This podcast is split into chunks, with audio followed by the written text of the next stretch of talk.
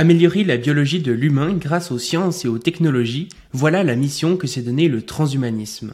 A priori, ce but peut sembler universel, et il l'est très probablement. En revanche, toutes les cultures n'ont pas la même manière de l'appréhender et de mettre en place les mesures nécessaires pour y parvenir. Par exemple, l'approche française du transhumanisme, plutôt centrée sur la régulation, la justice sociale et l'environnement, se distingue très clairement de l'approche anglo-saxonne de ce même courant de pensée, plutôt centrée sur les libertés individuelles et le libéralisme économique. De la même manière, on pourrait se demander comment est-ce que l'Afrique accueille cette idée et comment est-ce qu'elle va la métamorphoser pour mieux correspondre aux valeurs locales. En bref, dans cet épisode, nous nous questionnerons sur le transhumanisme africain et nous rentrerons dans quelques polémiques en nous demandant notamment si l'humain amélioré ne serait pas une forme de néocolonialisme ou encore quelle est la place du transhumanisme sur un continent où beaucoup n'ont même pas de quoi remplir leurs besoins vitaux? Pour discuter de tout ça, je serai accompagné de Armand que je laisserai se présenter juste après le générique.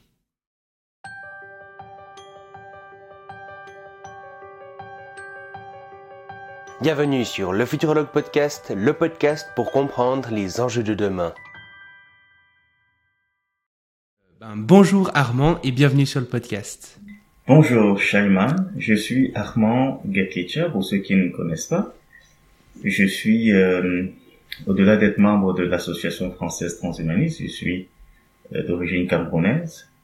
J'ai euh, longtemps travaillé sur des questions du transhumanisme depuis 2011, j'ai commencé des recherches euh, à ce sujet-là. Donc j'ai fait une, euh, j'ai rédigé un mémoire euh, que j'avais défendu en 2000, je pense 2014. Bien sûr sur la, la, question des thérapies régénératrices et j'avais justement consacré au niveau de la première partie de, de mon travail un chapitre uniquement au transhumanisme. Et plus tard également, j'ai fait une thèse qui me permettait justement d'explorer un peu plus en profondeur euh, une technologie spéciale ou spécifique qui pourrait être rangée comme une technologie euh, qui permettrait justement aujourd'hui d'améliorer euh, certaines capacités humaines, donc biologiques en l'occurrence. Il s'agit de la technologie CRISPR-Cas9. Je travaille également beaucoup quelque temps au niveau de l'Afrique francophone, le Cameroun en l'occurrence, pour mettre en place euh, une réflexion euh, globale, une réflexion sociale, une réflexion académique au niveau des universités, euh, qui mettrait en avant ce qu'on peut appeler aussi un transhumanisme africain. Donc voilà à peu près où je me situe. Mhm.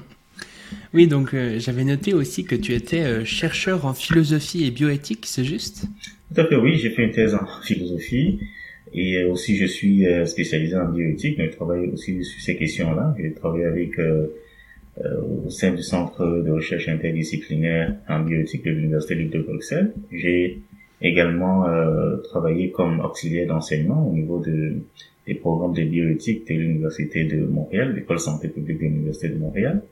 D'ailleurs, je suis jusqu'ici encore évalueur scientifique pour la revue canadienne de bioéthique. J'ai moi-même rédigé, euh, en tout cas, quelques articles aujourd'hui de référence sur la question, sur les questions de bioéthique. Voilà.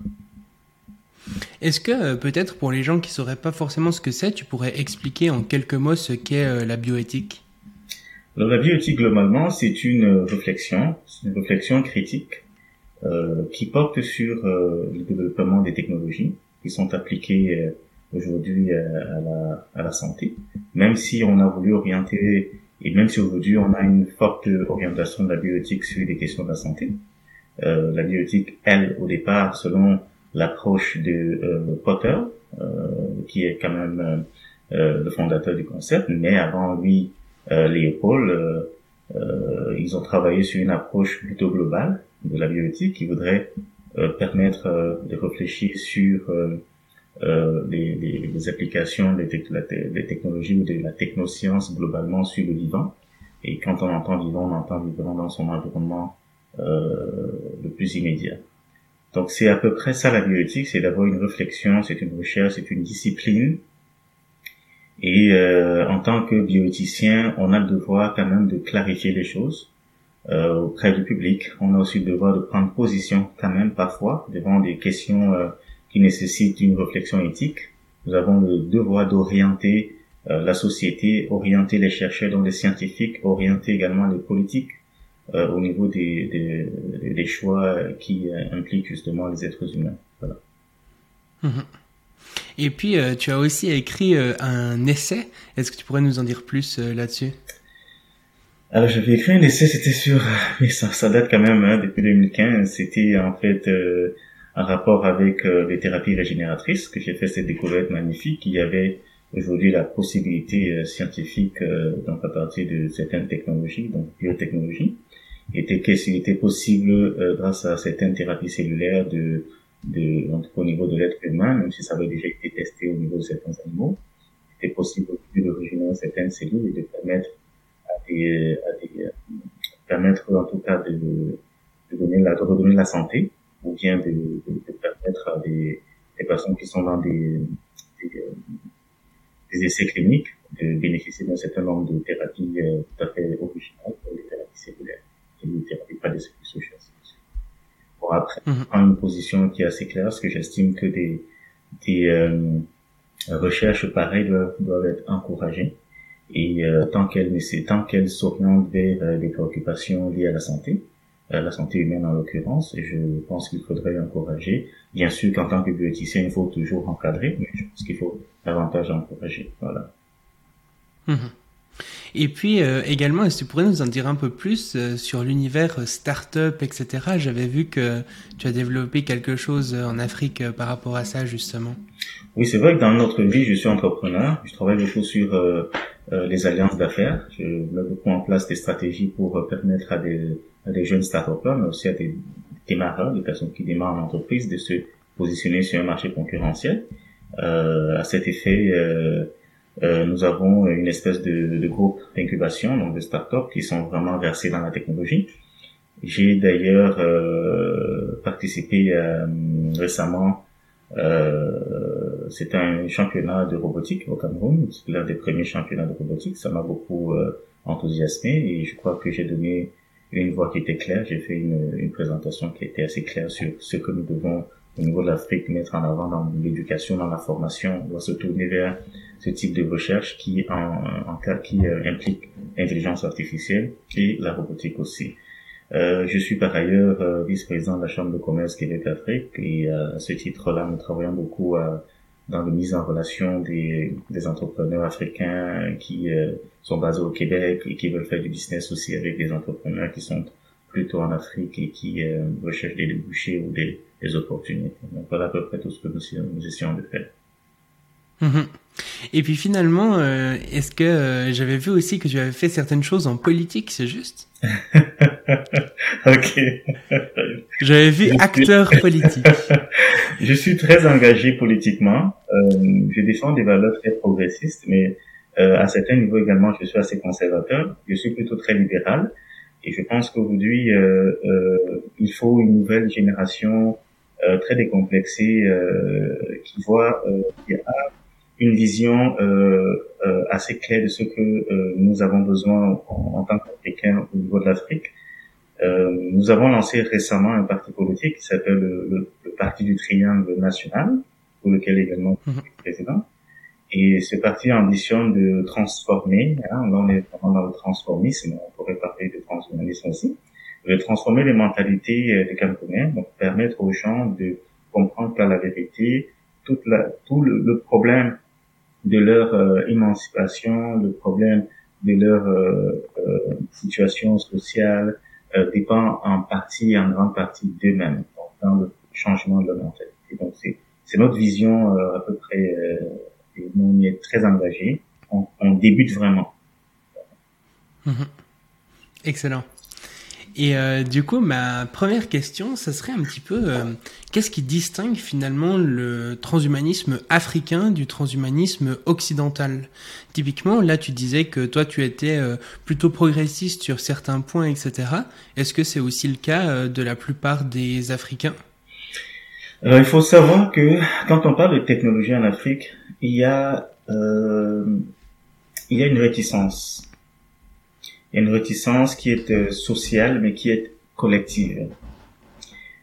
Ça ne veut pas dire que les Africains, en général, les Camerounais et d'autres pays, que j'aime pas beaucoup généraliser, ça ne veut pas forcément dire que euh, ils ne sont pas ils ne sont pas très intéressés aux gadgets technologiques. Il faut qu'on fasse vraiment la différence.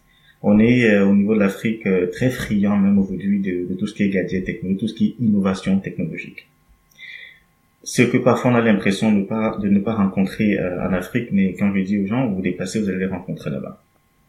Mais quand il s'agit, quand la technologie emprunte la voie de l'idéologie, ça pose problème aux Africains. C'est-à-dire quoi? Quand la technologie prétend euh, donner un sens à l'humain ou un sens à la condition humaine, à ce moment-là, il y a un repli. Parce que les mentalités euh, euh, africaines sont très engluées dans des considérations anthropologiques profondes, qui fait qu'il y a quand même une distance, il y a une différenciation entre ce que occidentalement on pense de l'homme et ce qu'on pense africainement de l'homme. Et il faut ajouter qu'il y a eu beaucoup d'influences historiques euh, dans la considération de ce que c'est que l'homme euh, au niveau de l'Afrique. Ces influences ont été euh, celles de, de, du christianisme pour certains ou de, ou de l'islam pour d'autres. Donc de ce que on peut appeler des, des religions d'importation.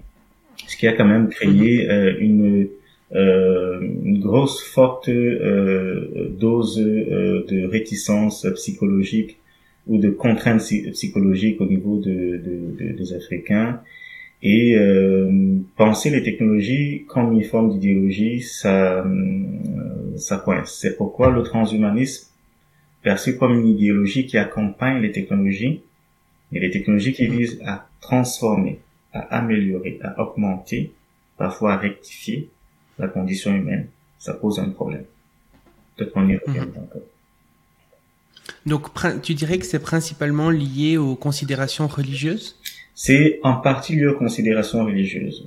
Il faut dire que la population africaine est quand même, sinon pas dit très majoritairement chrétienne et, et islam, donc et, et, et musulman, parce qu'il y a quand même ce partage-là entre le christianisme et, et l'islam.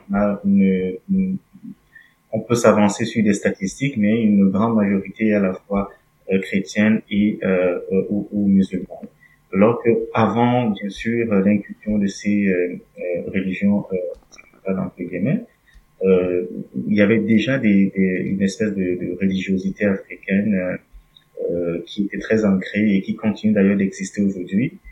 Et et c'est ce que je vais apporter comme nuance si dans le développement du transhumanisme donc dans le développement de l'idéologie euh, des, des idéaux s'il y a des aspects qui rencontrent les bases ou les éléments culturels africains,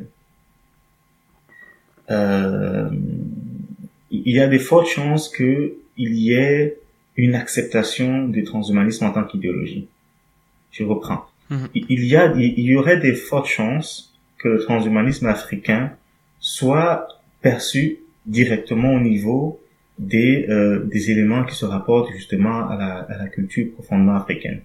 Mais si elle emprunte la voie, euh, si, si, par exemple, si, si les idéaux transhumanistes ne rencontrent pas, je vais reprendre des idéaux euh, de, de, la tradition africaine ou bien simplement de la religiosité africaine au sens profond du terme, il y a de fortes chances que ce soit pas une idéologie qui soit facilement euh, reçue si elle, mhm. le, si le transhumanisme en tant qu'idéologie rentre à partir des considérations euh, chrétiennes euh, où euh, il y a de fortes chances que ça ne soit pas très très bien reçu. Donc ça c'est une différenciation qu'il faut clairement établir tout de suite. Donc à quelque part tu dirais que si je reformule un petit peu, ce serait plus intéressant de créer une sorte de transhumanisme africain avec des valeurs africaines plutôt que d'importer un petit peu le transhumanisme occidental euh, en Afrique. Ce serait plus efficace de créer un truc qui se base sur les valeurs africaines. Tout à fait. Alors, ce que tu dis est, tellement très bien reformulé que je me permets de, glisser encore une nuance.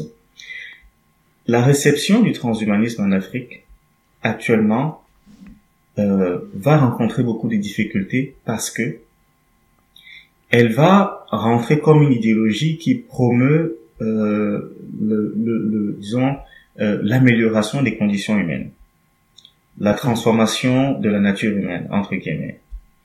Or, c'est perçu comme une espèce de salut. C'est pourquoi on parle parfois de, de, de crypto-prophète quand on parle de transhumaniste. Alors, les Africains vont se dire, mais écoutez, non, nous, on a déjà reçu euh, un message par rapport au salut. On a reçu un message par rapport à la transformation de nos conditions humaines. Nous vivons ici sur Terre pour le moment, on vit tout ce qu'on peut vivre, mais on a, on a un autre corps qui, qui s'en vient plus tard, quand on va, euh, quand euh, on, le Christ reviendra, par exemple. On, a, euh, on a euh, une amélioration de la santé qui peut être possible si on, on, on prie, si on, on, récite des versets bibliques, si on demande à Dieu de soutien. Donc beaucoup de gens ne vont pas intégrer que il y a, il peut avoir telle technologie ou telle biotechnologie qui est capable de, de transformer complètement la vie d'un individu, donc le permettre d'acquérir, par exemple, des compétences nouvelles ou des capacités nouvelles, des, des, des, biotechnologies qui pourraient permettre, en modification génétique ou bien avec des biopuces ou avec, en tout cas, des, des prothèses, ne percevront pas cela comme des éléments qui permettent justement, qui devraient en tout cas garantir euh, une espèce de, d'amélioration de leurs conditions. Sinon, ce qui verrait beaucoup plus, c'est que, écoutez, on, on a toujours euh, euh, indiqué que la seule façon de, de s'améliorer, c'est soit globalement de se faire soigner par la médecine classique, ou bien encore si on recherche des dons extraordinaires, parce qu'avec le transhumanisme, on a l'impression qu'on acquiert des dons extraordinaires. Alors si on est dans le, euh, on est dans ce vocabulaire-là, au niveau de l'Afrique, ça va pas passer parce qu'en fait, pour, beaucoup plus d'Africains, les dons s'acquièrent à partir de la foi, à partir d'une espèce de foi. Donc ça va pas du tout passer. Par contre, si on, on, on, se, on, on fait une recherche approfondie et qu'on se rend compte qu'au niveau de la culture profonde africaine, il y a des éléments qui permettent, qui, ont, qui avaient déjà pris en compte les idées d'amélioration humaine. À ce moment-là, je pense qu'il y aurait un excellent héros pour que le transhumanisme africain effectivement émerge et qui soit plus ou moins différent euh, de, euh, du transhumanisme, tel qu'il est perçu en, en, en, Europe ou en Occident. Mhm. Ouais, et finalement, il me semble que c'est aussi un petit peu ce qui s'est passé avec euh, le transhumanisme qui est né un petit peu euh, aux États-Unis, dans la Silicon Valley, etc. Et finalement, on se rend compte que le transhumanisme à la française, tel qu'il a été récupéré euh, justement principalement en France, est quand même différent de, de bien des manières finalement du transhumanisme qu'on pourrait retrouver en Silicon Valley.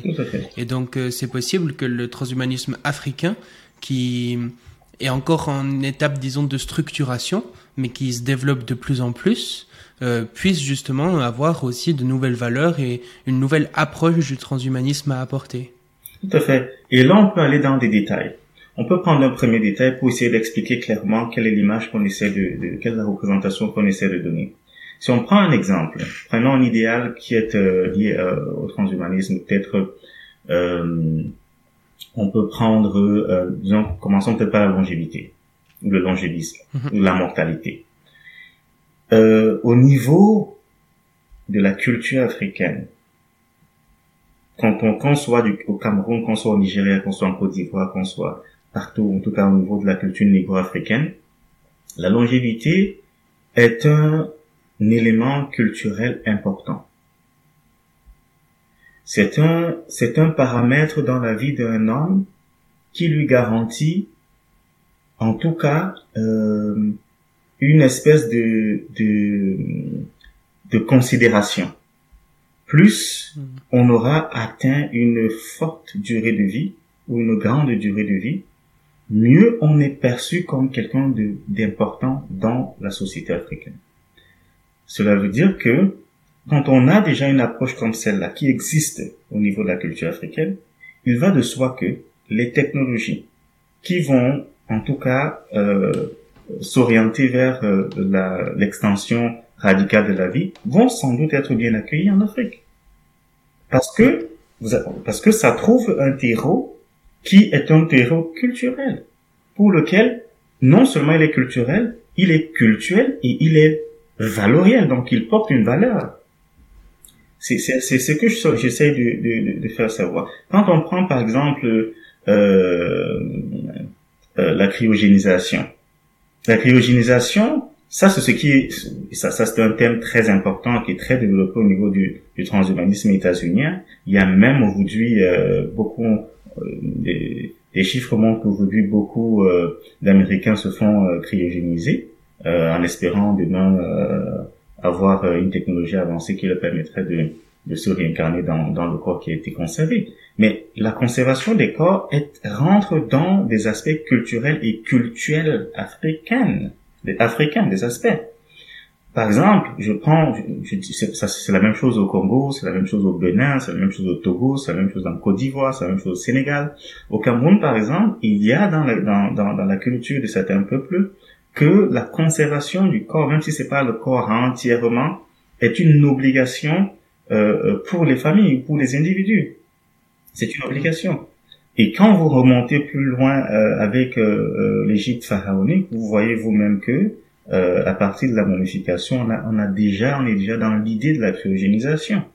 Alors beaucoup d'Africains revendiquent, en tout cas, se revendiquent ou revendiquent un héritage directement auprès de l'Égypte pharaonique.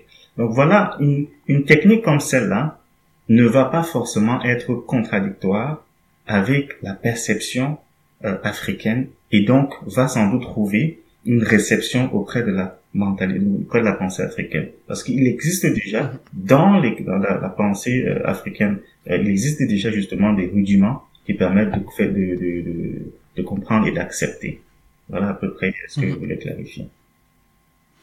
Oui, donc il y a comme ça des technologies effectivement liées au transhumanisme qui pourraient être assez bien acceptées, comme l'allongement de la durée de vie euh, en longtemps en bonne santé ou euh, la cryonie. Est-ce qu'il y aurait des technologies qui, au contraire, disons, seraient euh, mal acceptées?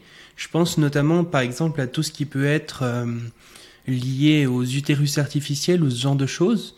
Il me semble qu'en Afrique, euh, il y a un rapport très différent de celui qui est en Europe, par exemple, euh, pour tout ce qui est euh, procréation médicalement assistée ou même des, des femmes porteuses ou ce genre de choses. Est-ce que tu penses que, par exemple, les utérus artificiels ou la modification génétique ou ces choses, c'est des choses qui pourraient être bien accueillies ou non? Alors peut-être commençons par euh, l'utérus artificiel. L'utérus artificiel, pour moi, est un thème très important, euh, très développé par euh, les transhumanistes ou par le transhumanisme en général. Et je pense que c'est c'est une technologie qui, si elle est bien menée, va, elle va beaucoup bousculer les, euh, les a priori, surtout en Afrique. Pourquoi? Parce que, euh, voyez-vous, où vois-tu, euh, euh, il y a de plus en plus en Afrique un problème de stérilité féminine et masculine. Je vais rester sur la stérilité féminine. Elle est multiforme. Elle peut être, euh, elle peut être due euh, à des, euh, à des complications euh, qui euh, émanent peut-être des, des, des, des, espèces d'intoxication environnementale, intoxication alimentaire, mais au niveau des habitudes même également. Euh, il y a beaucoup de, de, de transformations qui fait que plus de femmes aujourd'hui euh, en Afrique euh, ont des difficultés à concevoir. De l'autre côté, la conception et donc la maternité en Afrique est perçue comme quelque chose de très important, de fondamental. C'est même parfois le gage de la réussite d'une vie conjugale. Donc sans maternité, il y a parfois que des couples sont amenés à se séparer. Et la séparation d'un couple n'est pas que la séparation de deux individus, c'est la séparation de deux grandes familles.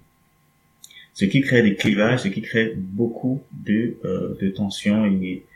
Et, donc, il y a aussi plein de personnes, je pense, en tout cas, il y a sans doute, si on va vers ce type de technologie et que c'est vraiment bien encadré, je pense qu'il y a beaucoup qui vont faire recours à ce type de technologie-là pour en tout cas avoir la chance de procréer, donc d'avoir une maternité, donc de préserver non seulement son couple, mais sans doute de préserver également les liens interfamiliaux. C'est très important. Donc, moi, je pense que les questions du terrorisme artificiel, au-delà de l'idéologie, donc au-delà de l'idéologie féministe ou, euh, on se dit non, euh, les femmes sont trop maltraitées, le fait de porter un enfant c'est une c'est une torture. ça, ce sont des, des, ce sont des aspects idéologiques qui vont qui s'accompagnent, qui sont très occidentalisés mais qui s'accompagnent, hmm. qui accompagnent ce, ce type de, de technologie là. Et c'est ça qui va poser un problème à la réception de ce type de technologie en Afrique. Ce n'est pas la technologie en soi qui posera un problème, mais c'est les idéologies qui vont accompagner ça, qui fait que les gens au niveau de l'Afrique vont être réticents par rapport à ce type de technologie. Mais en soi, tant que, tant il est que la maternité, la procréation est quelque chose de fondamental culturellement pour les Africains, ils vont, dans tous les cas, un moment, au moment, au moment venu, ils feront recours à toute forme de technologie qui leur permet, en tout cas, d'atteindre cet objectif-là. Donc, pour moi, Mhm. L'utérus artificiel est comme aussi un avenir de la procréation en Afrique. Mais la condition est que il ne faudrait pas que ça s'accompagne d'idéologie. Vous voyez, s'il y a trop d'idéologies qui sont autour, les gens ne vont pas comprendre la, la, valeur de telle technologie, mais vont plutôt en tout cas être réticents par rapport à ça. Alors, si on prend, euh, tu as indiqué euh, la question de la GPA, la gestation pro La gestation pro ne pose pas de problème en Afrique. Là encore, c'est encore une question idéologique. Elle a été idéologisée en Occident avec euh, le, le, le, mariage pour tous. Ce qui, vous voyez, ça c'est deux problématiques. On met en avant le mariage pour tous, qui est une problématique sociale, qui, qui au niveau de l'Afrique ne passe pas. De l'autre côté, on met une technologie, la gestation pour qui en soit une technologie de soutien, d'appui, d'appoint. C'est une technologie pour moi positive parce que il y a des personnes au-delà de l'utérus artificiel, si on parvient pas à mettre la technologie en place, on peut justement aller faire recours à des personnes qui peuvent porter une grossesse. Et là, on n'est plus, on, on, en fait, on est juste dans une, on est plutôt dans, on est juste dans une différenciation, une distanciation au niveau euh, euh, du moyen. Euh, avec la GPA, avec l'utérus artificiel, c'est la même finalité, c'est le moyen qui, qui diffère. En Afrique, il y a déjà, par le passé, que cela a existé. La gestation pour n'est pas quelque chose de nouveau. Pourquoi? Parce que euh, il est arrivé dans des familles que un couple n'ayant pas d'enfant, ne pouvant pas faire d'enfant, peut-être parce que la femme étant est frappée de stérilité, il est arrivé souvent que les familles s'entendent pour permettre à, c'est vrai que c'est pas la même chose au sens propre du terme, c'est pas vraiment la même chose, mais dans euh, la perception, on, on, on est on est on n'est pas très éloigné. Il est arrivé que certaines familles proposent, euh, par exemple, la sœur cadette qui va donc jouer le rôle de mère porteuse. Mais là, c'est vrai que c'est différent parce que ça ne, ça ne, ça ne rentre pas dans le, dans le processus de la, de, de fécondation euh, in vitro, par exemple. Là, c'est vraiment un acte sexuel entre l'homme et la sœur cadette par exemple qui va donc en tout cas euh, qui va donc euh, qui vont s'accoupler pour pouvoir donner un enfant. Et qui cet enfant là lui simplement va être euh, allaité euh, matiné euh, euh materné par par, par, voilà par la sœur qui était dans l'épouse de, de, de, monsieur. Donc ce sont des ce sont des pratiques qui existent qui ont toujours existé. Peut-être aujourd'hui avec la modernisation ou la modernité c'est, on n'entend plus beaucoup, c'est plus bien, c'est plus bien accepté. Mais la gestation pour n'est pas fondamentalement quelque chose qui est très éloigné de, euh, de, de, voilà, de la culture africaine. Mhm. Super intéressant. Ouais, de, de tout ça, je retiens en tout cas que c'est important, je pense, que justement le transhumanisme africain euh, puisse euh, peut-être reprendre les technologies, mais euh, poser leur propre idéologie dessus. Que justement, c'est que l'Europe ou l'Occident de manière générale euh, ne viennent pas imposer justement l'idéologie qui irait avec ça parce que ça créerait juste de la réactance euh, alors que c'est beaucoup plus intéressant justement comme tu le dis que les gens puissent s'approprier ces technologies à travers leur idéologie pour pas non plus que ça soit perçu un peu comme une forme tu vois de néocolonialisme on pourrait dire presque. Tout à fait. Donc pour se résumer simplement le transhumanisme africain il va il va se nourrir de l'idéologie africaine. Il va se nourrir de la culture africaine. Il va se nourrir de la pensée africaine. Il va se nourrir de l'anthropologie africaine. Si le transhumanisme tel qu'il se déploie en, en Occident vient avec son lot d'idéologie, il y a des fortes chances que cela n'entre pas cela en tout cas n'entre pas et ne prospère pas au niveau de l'Afrique. Parce que comme j'ai expliqué en amont, il y a déjà des pesanteurs, il y a déjà des euh, euh, euh, il y a déjà des facteurs limitants négatifs tels que l'importation de certaines religions, la religion chrétienne, la religion musulmane, qui ont créé au niveau de la psychologie sociale collective africaine une espèce de réticence par, par rapport à un certain nombre de d'innovation ou de développement. Voilà.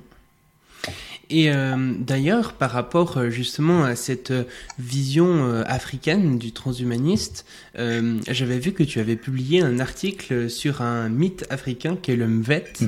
Et je trouvais ça très intéressant justement de voir finalement que un mythe, disons, ancestral pouvait porter des idées transhumanistes en Afrique. Est-ce que tu pourrais justement développer qu'est-ce que le Mvet pour ceux qui connaissent pas du tout et puis, euh, pourquoi c'est intéressant par rapport à notre discussion? Alors, le, le c'est c'est euh, c'est un élément de la culture, mais c'est aussi un élément culturel qu'on retrouve chez les peuples qui vivent euh, au sud, au centre du Cameroun, qui vivent également euh, au Gabon et en Guinée équatoriale. Donc c'est vraiment un peuple qui s'appelle le peuple étant, Fang-Beti. Et euh, le Vet, c'est une épopée. C'est un récit imaginaire, mais qui a euh, qui a la particularité de retracer en fait une espèce d'histoire existentielle d'un peuple. Donc dans l'épopée d'une Vet, il y a euh, il y a une séquence, il y a un moment qui est très pertinent. Et c'est ce moment-là que j'ai voulu ressortir, recentrer, pour indiquer qu'ici, il y a les éléments, il y a une idée d'une espèce de, d'une espèce de transhumanisme profondément africain. C'est l'histoire donc de deux peuples, disons de, de, deux communautés d'un même peuple. Et d'un, d'un côté, euh, une communauté au nord, d'un autre côté, une communauté au sud la communauté nordique avait développé des, euh, des capacités euh, extraordinaires pour euh, euh aller en guerre. C'était c'était reconnu comme vraiment un peuple guerrier. Et dans le récit, on lit très euh, clairement que il y en avait certains de ces guerriers-là qui étaient en fait transmués, qui avaient qui était euh, euh, par une espèce d'alliage à la fois euh, euh, corporel, charnel et matériel, donc métallique. Ce qui nous rapproche quand même un peu de tout ce qu'on a aujourd'hui comme prothèse d'augmentation des capacités physiques. Donc cette épopée-là, qui raconte cette histoire-là, et qui montre effectivement que grâce à une technologie qui, qui permettait à ces guerriers-là de se transmuer, d'avoir euh, la capacité de s'allier à un métal, au, au, métallique, pour avoir justement une capacité de résistance par rapport à leur action guerrière. Cela m'a fait rapprocher rapidement, justement, aussi au récit de science-fiction, parce qu'il faut que ça soit clair. Le transhumanisme occidental s'inspire, ou s'est inspiré, en tout cas, comme pour source aussi la science-fiction. Et quand on parle de science-fiction, on voit tout ce type de films-là, Robocop et consorts, où on voit effectivement cette image-là, euh, cette représentation d'un homme mi-chair, mais également mi-métallique, mi-robot. Et c'est cette, c'est la science-fiction qui a plus ou moins inspiré les prothèses bioniques. C'est donc en découvrant cela au niveau du bête que je réalise que il existe bien cette appréhension, cette approche-là, qui ferait que euh, au niveau de l'Afrique, on avait déjà euh, euh, une idée que l'être humain soit capable d'être allié à autre chose que le biologique, à autre chose que la chair. Et, et ça me conforte dans l'hypothèse que l'être humain est totalement, ou la nature humaine est tout autre chose qu'on a dit, que ce qu'on a jusqu'ici, en tout cas découvert et que l'être, la, nature humaine peut ce que nous ne savons peut-être pas encore jusqu'ici. J'en suis convaincu. Donc c'est après ça, euh, le VET, pour moi, le VET, c'est parce que parce que c'est quelque chose d'important au niveau de la culture de, de, de, de, de certains peuples en Afrique. Euh, j'ai rapproché, j'ai voulu rapprocher ça à la science-fiction, qui est quand même l'une des sources importantes aussi du transhumanisme, en indiquant que les, les, les épopées comme celle-là, qui sont des épopées aussi mythologiques euh, ou mythiques plutôt, euh, pourraient également être considérées comme des outils, comme des sources qui permettent en tout cas de définir, de structurer euh, une idéologie qui accompagnerait cette fois-ci un transhumanisme africain. Voilà. Mhm. Et euh, est-ce que dans le MVET, justement, ce, cette forme de transhumanisme est présentée comme étant plutôt euh, positive ou négative? Parce que, tu vois, dans ce que tu me dis, le, par exemple, la science-fiction en Occident, euh, c'est vrai qu'il y a souvent du transhumanisme, mais ce transhumanisme est souvent vu un petit peu comme... Euh, ah bah le méchant du film, c'est souvent celui qui veut euh, vivre jusqu'à la fin et ne pas mourir, qui accepte pas la mort. Cette personne, c'est souvent le méchant à quelque part. Tu vois, donc on a des éléments qui nous poussent vers le transhumanisme, mais on, en même temps on nous dit c'est pas très sympa. Est-ce que dans le MVET c'est la même chose C'est plutôt. Ou c'est présenté positivement Vraiment, c'est plutôt différent. Et c'est ça qui fait l'originalité justement. C'est pourquoi je parle de, de travailler à une idéologie seule africaine qui accompagnerait le transhumanisme. Pourquoi? Parce que dans l'épopée du MVET, le peuple guerrier, il est, il est, il est représenté comme, comme, pas comme un peuple belliqueux, mais il est plutôt représenté comme un peuple défendeur, défendeur de ses racines, défendeur de son identité, défendeur de sa société, de son clan, défendeur de ses, de ses patriarches. Donc c'est, c'est pas le fait d'être des guerriers qui soient mi-hommes, entre guillemets, mi-métalliques, donc mi-biologiques, mi-métalliques, ce n'est pas perçu comme quelque chose de négatif, mais c'est plutôt perçu comme une valeur. Et dans le VET, il est dit que il n'y a que ce peuple-là qui détenait justement le secret de cette transmutation-là, de cette transformation-là. Et ça, c'est très original encore, parce que c'est eux qui détenaient justement euh, le secret de, de, de ce passage, euh, bien de cet alliage-là. Donc, c'est pas perçu comme quelque chose de négatif fondamentalement, puisque c'est seulement à dessein de défendre euh, une espèce euh, d'enclos, une espèce d'identité, une espèce de territorialité. Ouais, je trouve ça très intéressant que justement les, récits transhumanistes positifs sont assez rares. Donc euh, c'est, je trouve ça vraiment cool que typiquement un récit transhumaniste africain positif puisse exister et en plus que ce soit vraiment ancré dans la culture de, de certains peuples. Je trouve ça euh, vraiment euh, plutôt pas mal. Et euh, je, je, me posais une question aussi, c'est euh, par rapport à la démographie, parce que euh, dans beaucoup de régions d'Afrique, disons, il y a une démographie qui est plus haute que celle qu'il peut y avoir euh, en Occident. Et je me demandais euh, si le transhumanisme, tu penses que ça pourrait en partie euh, contribuer à changer ça, dans le sens qu'on voit par exemple qu'il y a une corrélation entre l'espérance de vie et puis le nombre d'enfants.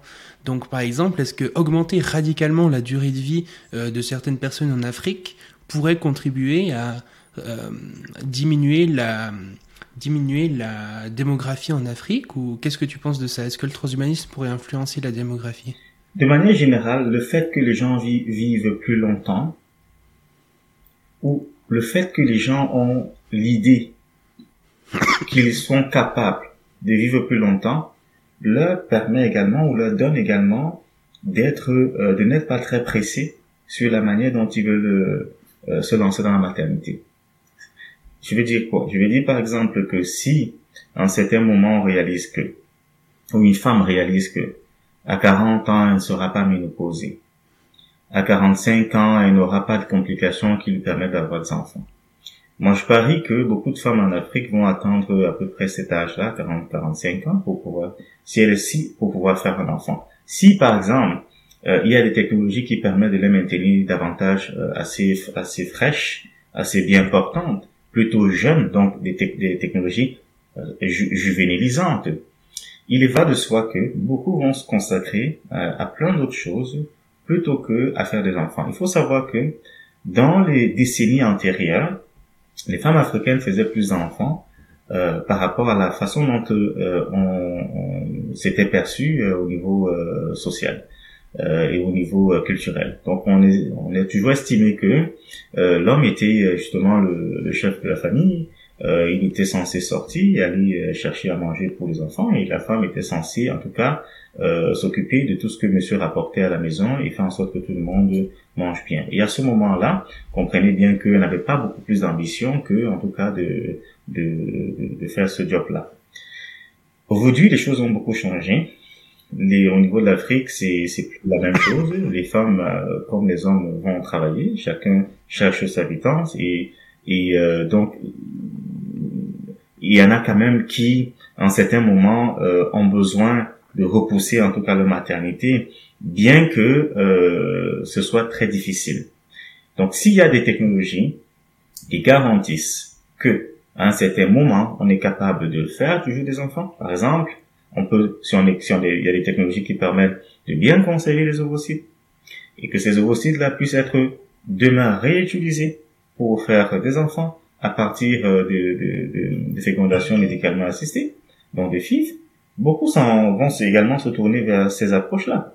Bien qu'il y aura toujours qu'il y a des gens qui préfèrent encore des, les, moyens naturels. On va jamais empêcher aux gens de, de continuer dans les, dans, dans des pratiques tout à fait usuelles.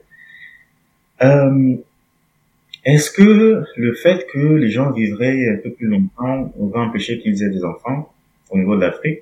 Je vous explique au départ, et si je dis euh, autre chose, ce serait contradictoire. Euh, L'enfant est quelque chose très important. C'est une, pas une chose, mais je veux dire, l'enfant est une euh, est une euh, euh, est une présence, est un élément qui est fondamental dans la vie de, des Africains. Je ne pense pas, et ça je le dis dans une forme de prospective, je ne pense pas que bien que les Africains ou bien qu'il y ait des technologies qui permettent de vivre plus longtemps, que les Africains euh, que cela euh, soit euh, un facteur de dénatalité au niveau de, de l'Afrique. Tout au contraire, je veux même aller croire que ça pourrait devenir plutôt un, un facteur davantage de natalité.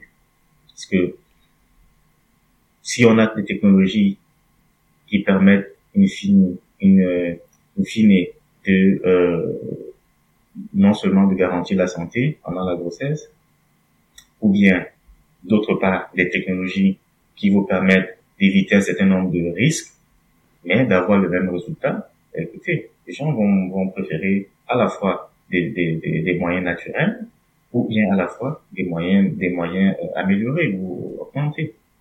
Donc je suis très très, euh, je ne pense pas. Par contre, en Occident, oui, la durée, l'extension de la durée de vie est un facteur de dénatalité, va être un facteur de, dénatalité à ne pas euh, négligé. Et ça, ça va être un danger aussi pour les sociétés occidentales.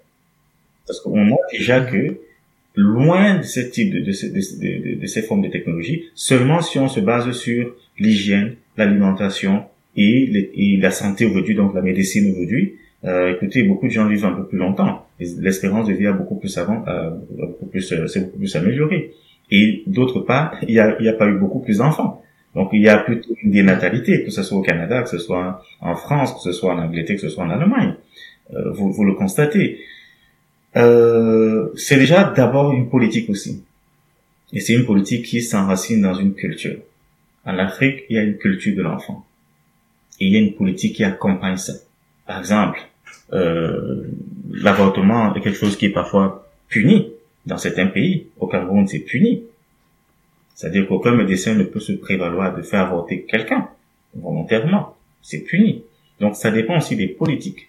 Donc au niveau de, l'Europe, la majorité, la plupart des pays ont, ont légalisé euh, euh l'IVG, qui n'est pas le cas. Donc au niveau des politiques, ça c'est, il il faut aller chercher des, euh, euh il faut aller chercher des, euh, euh, des nuances. Au niveau culturel, il faut aller chercher des nuances pense pas que les choses vont être les mêmes. Mhm. Et euh, pourquoi tu dis justement, par exemple, que le fait euh, d'étendre radicalement la durée de vie, ça pourrait être un facteur de dénatalité euh, en Europe plus qu'en Afrique? Parce que disons que ça peut sembler un peu contradictoire pour des gens qui connaîtraient pas forcément le domaine, qui se disent euh, ah ben en fait on va juste vivre plus longtemps et faire les mêmes enfants, donc il y aura juste plus de personnes, alors que c'est pas forcément le cas. Déjà, j'ai la chance d'avoir et de vivre dans euh, l'environnement occidental et de côtoyer justement la culture occidentale. Il y a de plus en plus, il y a une culture du, du soi et du moi. Il y a une culture de, quand je dis du soi et du moi, c'est, c'est vraiment, je dire une culture du soi et du toi. Donc il y a une culture de, de, de moi, moi, euh, moi et ma compagne. Et moi et ma compagne, une culture de profitons d'abord de notre euh, belle jeunesse, de notre, notre belle vie les enfants viendront euh, après. Donc il y a il y a il y a une espèce et même au niveau de l'organisation politique, de l'organisation sociale. vous prenez un pays comme la Belgique. Vous savez, lorsque vous êtes, lorsque vous avez l'idée que en faisant un enfant avec une femme, et que demain, par exemple, c'est votre compagne, vous vous êtes marié, mais vous êtes appelé à vous séparer, et que toute votre vie, vous allez être tenu de payer une allocation à la femme parce que vous avez fait un enfant, ah, beaucoup d'hommes vont pas, vont réfléchir par deux fois et par deux tours avant de se lancer. Vous voyez que la politique du système social occidental fait que il y a déjà une pesanteur, il y a déjà euh, une réticence. Les gens ou les gens se mettent difficilement, se mettent en couple pour profiter euh, mutuellement de, l'un de l'autre. Mais quand il s'agit de faire un enfant, ça implique des conditions. Et il faut réfléchir par deux fois. Ça fait que si les gens sont appelés à vivre plus longtemps, grâce à tout ce qu'il y aura comme technologie, bah, ils vont se dire, en, en primo, j'ai plus de temps pour profiter de ma vie. Donc j'ai plus de temps pour profiter de toi également. Ils vont avoir la tendance de repousser justement le, le, moment où l'enfant peut venir. Ils auront tendance à repousser. Et en repoussant, vous allez vous rendre compte qu'il y aura une espèce de dénatalité qui va s'installer. On aura des, des parents des, ou des, des couples qui pourraient décider de faire des enfants à 50 ans, sachant que 50 ans pourrait correspondre à 20 ans. Donc vous êtes de 50 ans, mais vous faites justement 20 ans euh, voyez-vous que entre 20 ans et 50 ans, donc on a à peu près 30 ans, si vous faisiez des enfants à 20 ans et que vous décidez de les faire maintenant à 30 ans, il y a 30, euh, à 50 ans, il y a 30 ans de dénatalité. En tout cas, il y a 30 ans d'absence de natalité. Peut-être pas de dénatalité, mais il y a 30 ans d'anatalité. Et ces 30 ans d'anatalité-là, vous pouvez imaginer qu'est-ce que ça peut représenter du point de vue de la démographie.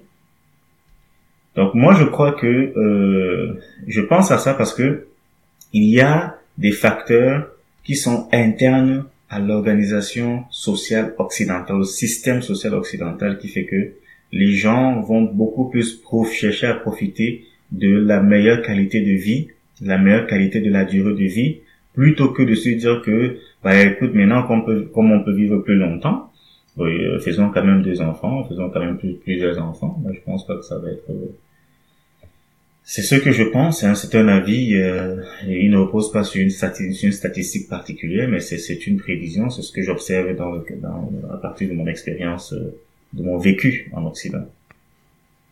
Mhm.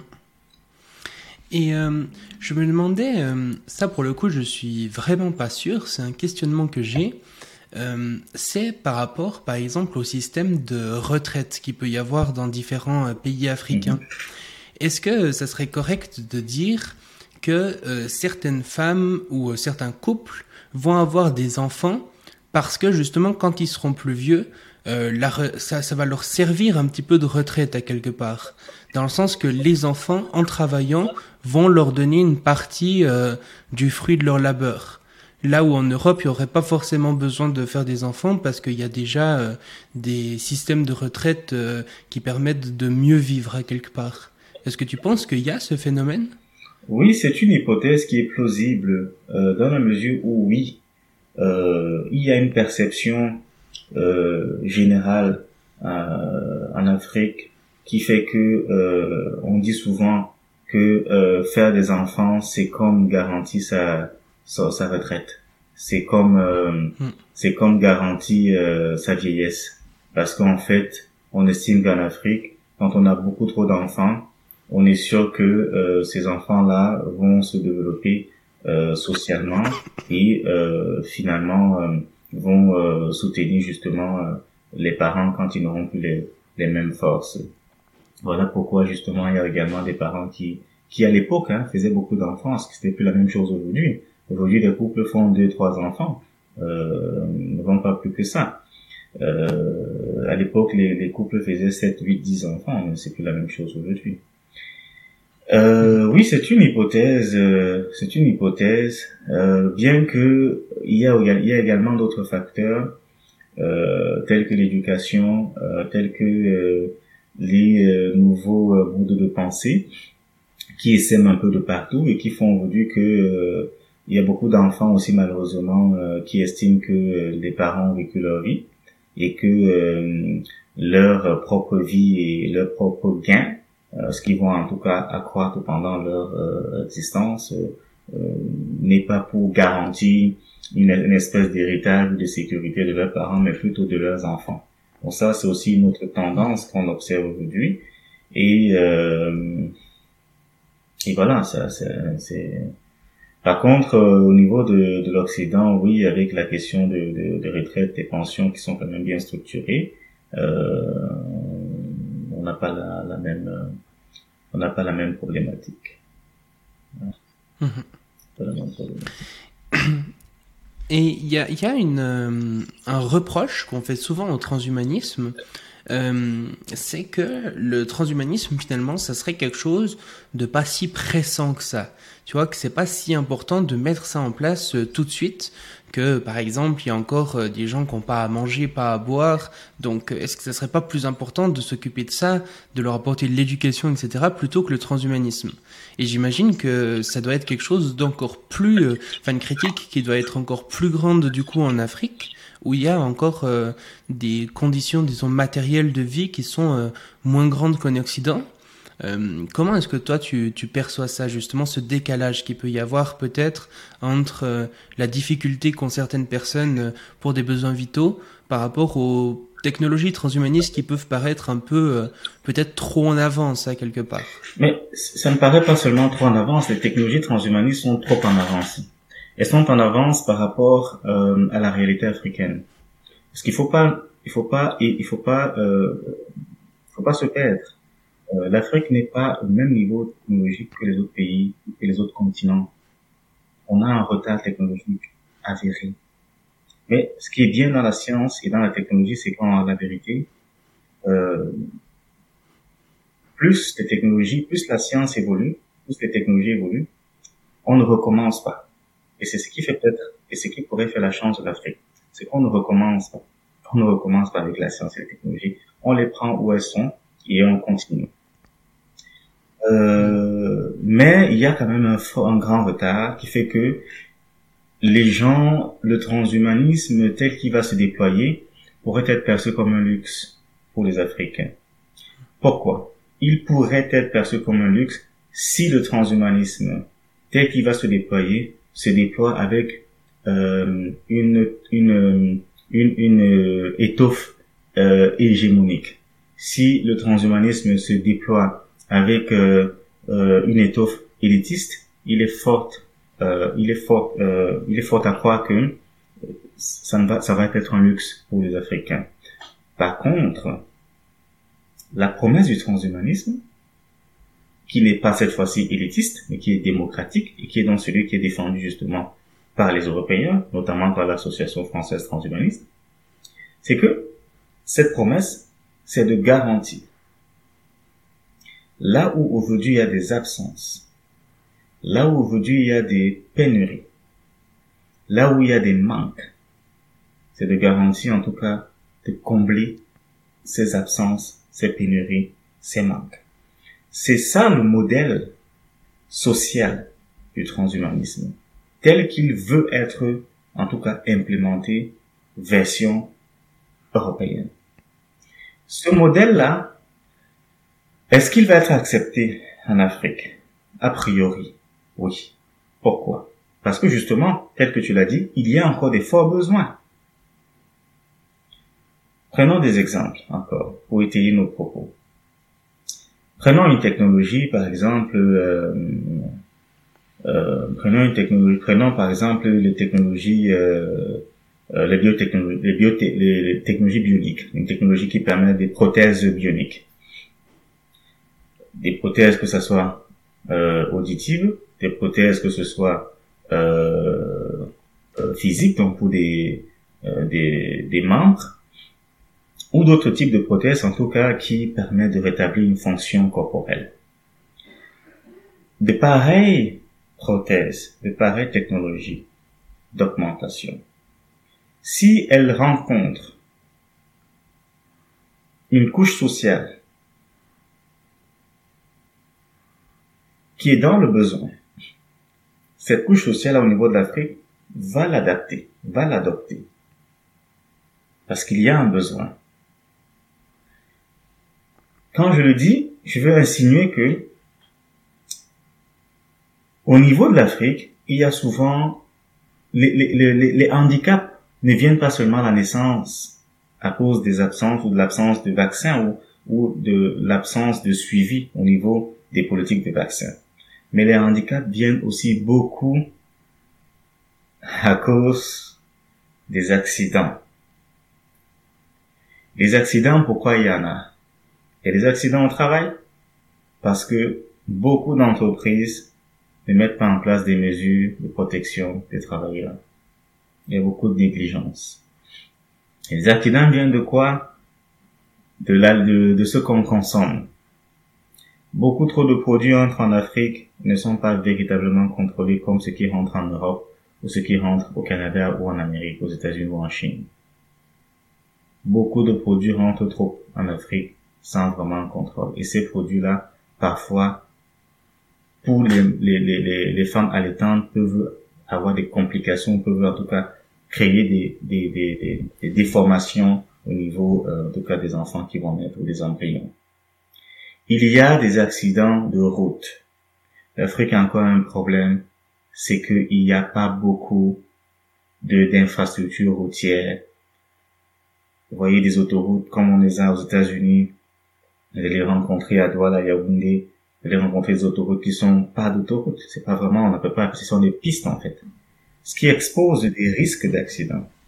Donc, vous allez vous rendre compte que, ou tu te rendras compte que, il y a beaucoup, beaucoup trop de gens qui vont, d'une manière ou d'une autre, être amputés. Et sont parfois aussi amputés parce que, au niveau du plateau technique, des hôpitaux, il manque parfois des compétences, il manque parfois un bon plateau technique. Généralement, quand vous arrivez dans nos hôpitaux et que vous avez un accident, si par exemple vous avez une cheville broyée, alors, dans, dans, dans, dans 75% des cas, on ne va pas aller chercher loin pour trouver une possibilité de, de, soigner votre fracture et tout ça. On va sans doute, par la facilité, proposer une coupure, une, une, euh, comment dire, une, euh, on va vous amputer une amputation. Ce qui fait que beaucoup de gens se retrouvent euh, handicapés parce qu'ils ont été amputés. Alors, si on a des technologies qui permettent donc des prothèses et que ces prothèses-là sont à un coût qui rencontre justement le besoin de ces personnes-là, ça va de soi que les gens vont acquérir. Mais si on a des prothèses qui qui, qui coûte plus cher que un simple traitement de paludisme. Euh, comprenez que les gens vont préférer acheter des médicaments pour le paludisme plutôt que d'acheter euh, une prothèse, euh, un implant cochléaire ou bien, je ne sais pas, une prothèse euh, cardiaque ou bien une prothèse pour, pour les gens. Voilà, ça peut être ça. Hmm. Hmm. Eh ben, merci beaucoup pour, euh, pour tout ça. Est-ce que tu serais d'accord de passer aux questions de fin ou est-ce qu'il y a un dernier sujet que tu aimerais euh, aborder par rapport à ça? A priori, je n'ai pas de... Étant donné qu'on prépare euh, un colloque qui aura lieu dans peu, donc on aura l'occasion justement de revenir sur certains autres aspects. Moi, je serais aise d'aller vers les questions de, de fin. Super. Alors, ben, du coup, première question de fin, c'est des questions euh, plus générales que ce dont on a pu parler euh, aujourd'hui. C'est vraiment de façon générale, quand tu penses euh, à l'avenir, est-ce que tu penses que l'avenir sera mieux ou pire qu'aujourd'hui? Est-ce que tu es plutôt optimiste ou pessimiste par rapport à l'avenir? C'est une question qui paraît générale, mais qui est très importante. Je pense que chaque individu sur la planète devrait se poser cette question aujourd'hui. Quel est le type d'avenir que nous voulons? Au-delà de percevoir le type d'avenir qui sera, quel est le type d'avenir que nous voulons? C'est là que je vais essayer de répondre. Nous voulons tous, en tout cas personnellement, je veux un avenir qui garantit beaucoup plus de sécurité. J'aimerais un avenir qui garantit beaucoup plus de liberté. Je ne parle pas de libertinage. Je parle de liberté. Je regarde un avenir qui garantit aussi beaucoup plus. Quand je parlais de sécurité, je voulais parler de paix. Mais ce que j'observe aujourd'hui me confond dans une espèce de pessimisme. J'ai peur que nous avons beaucoup bataillé pour gagner nos libertés, que les décennies à venir risqueraient de nous confondre dans les joies que nous avions quand nous gagnions nos libertés. Subtilement, nous allons perdre des libertés. Subtilement, on va nous arracher des libertés. Mon optimisme est que les citoyens du monde commencent à réaliser quel est justement le rôle qu'ils doivent jouer pour le type d'avenir qu'ils doivent construire. Ce n'est pas d'autres personnes qui vont construire nos avenirs. Il y aura des avenirs, il n'y aura pas un seul avenir. Et ces avenirs-là, il faudrait que les citoyens s'impliquent pour les construire. Sinon, il y a de fortes chances que les gens soient déçus. Il y a beaucoup trop de promesses. Le transhumanisme est une promesse. C'est une promesse de croissance. C'est une promesse de liberté. C'est une promesse de salut, entre guillemets, au sens euh, biblique du terme. Mais il y a beaucoup trop de risques aussi si les individus ne prennent pas leurs propres responsabilités. C'est ce que je voulais dire à ce propos. Mhm. Et euh, justement, quand tu parles euh, du futur, si tu devais t'imaginer un futur idyllique, un futur idéal, une utopie, concrètement, elle ressemblerait à quoi? Moi, je rêve d'un futur où euh, il n'y a plus de barrières je rêve d'un futur où il n'y a plus de différences. Je rêve d'un futur où, à la vérité, euh, je n'ai pas l'impression que moi, qui se retrouve en Chine ou au Cambodge ou en Inde ou au Canada ou en France ou au Kenya ou en Afrique du Sud ou au Cameroun ou au Maroc ou en Égypte. J'ai le sentiment d'être chez moi. Je travaille je vois un futur où la terre n'appartient plus à personne. Où il n'y a plus l'expression étranger n'existe plus. L'expression étranger. Non, c'est un étranger. Non, vous êtes des étrangers. Je vois un futur où ça n'existe plus, cette expression-là. Je vois des citoyens du monde, des citoyens de la terre. Je vois des personnes, je vois des êtres humains. Je vois également de l'abondance. Je vois de l'abondance. Je ne vois pas un contrôle absolu. Je ne vois pas un contrôle absolu. Je vois un monde où les gens ont appris eux-mêmes à savoir ce qui est bien. Si chaque individu sur cette terre apprend à connaître et à reconnaître ce qui est bien, nous n'avons pas et nous n'aurons pas besoin de contrôle. Nous n'aurons pas besoin de discipline Nous n'aurons pas besoin de systèmes pour régulariser, pour discipliner les gens, pour euh, orienter les gens, pour caser les gens. Un individu qui connaît ce que c'est que le bien, écoutez, rencontre l'autre. Et avec l'autre, en fait, ce qu'il forme, à la vérité, ce n'est qu'une communauté de bien. Il n'y a plus de différence. C'est ce type de, de monde-là que je vois. Je vois ce monde-là qui soit unifié, qui soit un monde unique, qui soit en fait un système monde, mais dans lequel les gens ont acquis, les gens ont compris, les gens reconnaissent, les gens pratiquent la vertu et le bien. Parce que si vous comprenez ça, vous reconnaissez, vous vous adaptez, vous vivez de la vertu et du bien, sincèrement, comme je l'ai dit, on n'a pas besoin d'un, d'un gouvernement mondial qui contrôlerait tout le monde. On n'a pas besoin de gouvernement même. On n'aura plus besoin de ça. Les règles vont s'établir en tout cas par le simple fait des principes de la vertu et du bien. Bon, je veux pas dire que euh, il n'y aura plus de société, qu'il n'y aura plus de règles. Je veux simplement, quand je parle, il n'y aura plus de gouvernement. Je veux dire qu'en fait, il n'y a plus cette espèce euh, de d'épée de, de Damoclès qu'on a l'impression qu'ils planent toujours sur des individus pour lesquels parfois on décide à leur place. Mm. C'est en ce sens que je parle de gouvernement. Mm-hmm.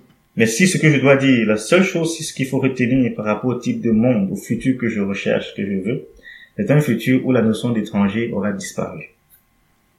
Voilà. Excellent. Euh, écoute, euh, pour la dernière question, j'aimerais te demander si tu étais sur une grande scène comme ça, sur et que tu avais l'humanité entière face à toi. Toute l'humanité était là pour t'écouter. Toi, fait un micro dans la mhm. main et tu devais leur faire un discours de deux minutes. Qu'est-ce que tu pourrais leur dire euh, Mais ce serait difficile parce que ce n'est pas le cas. Euh, mais le message le plus profond que je porte en moi et que j'aimerais que chaque être humain prenne la peine un moment de méditer à ce sujet c'est le message de l'amour. J'ai parlé précédemment des vertus et des biens. Nous sommes aujourd'hui dans un, on est comme engagé dans une espèce de spirale de labyrinthe où l'amour disparaît progressivement de notre façon d'exister. L'amour au sens oblatif du terme n'existe plus. Si les gens peuvent méditer au sens de l'amour oblatif, il n'y a pas d'amour désintéressé, je suis d'accord. Mais le désintéressement vient à partir du moment où l'intérêt qu'on porte n'est pas égoïste et qu'il vise en tout cas à transformer l'autre ou apporter à l'autre ce qu'il y a de mieux et ce qu'on veut partager qui est meilleur. Moi, c'est, si j'avais euh, l'humanité à mes, à mes yeux ou devant, je leur dirais, s'il vous plaît, soyez en amour, vivez en amour, réfléchissez en amour, respirez en amour. Voilà. Magnifique, merci beaucoup pour, euh, pour ce message. Finalement, euh, si les gens veulent en savoir plus sur toi, sur ton travail, veulent en découvrir peut-être plus sur le thème de ce mhm. soir, est-ce que tu aurais euh, des liens, une présence sur Internet ou des livres peut-être à recommander? J'ai des articles, oui. je suis en train de travailler sur la publication d'une série de livres sur le transhumanisme africain. qui va, ce sont des livres qui vont paraître pas tout de suite, mais je suis présent sur les réseaux sociaux. C'est vrai que c'est c'est pas avec mon nom. Hein. Je suis Pre Chevalier. C'est c'est avec ça qu'ils euh, peuvent me retrouver sur Facebook. On peut changer. Je suis très instantané. Je suis très connecté. Comme j'aime souvent dire aux gens aujourd'hui, restez tout le monde. On ne peut plus se déconnecter. Quelqu'un qui vit sans être connecté, en fait, j'ai l'impression qu'il vit hors de cette terre-ci, hors de ce monde-ci. Donc voilà, c'est ce, par ce lien-là, je suis, je suis disponible. Je suis également très disponible par courriel, mais aussi par téléphone et tout ça. Donc, mais je voudrais quand même aussi indiquer que nous avons créé depuis quelque temps au Cameroun l'Institut africain de bioéthique on est, on est également euh, sur Facebook, euh, sur LinkedIn. Et euh, nous allons progressivement déployer nos cours à l'attention de, la communauté africaine hein, dans le cadre de la vulgarisation, l'enseignement, la formation en bioéthique. Excellent. Eh bien, je mettrai le plus possible des liens des choses que tu as mentionnées en description si les gens veulent aller voir ça. Et puis, ben, je te remercie pour euh, toutes ces informations fort enrichissantes et euh, très belle soirée à toi. À bientôt. Merci beaucoup, Shaiman. Merci de m'avoir convié à, cette, euh, à ce podcast. à très bientôt.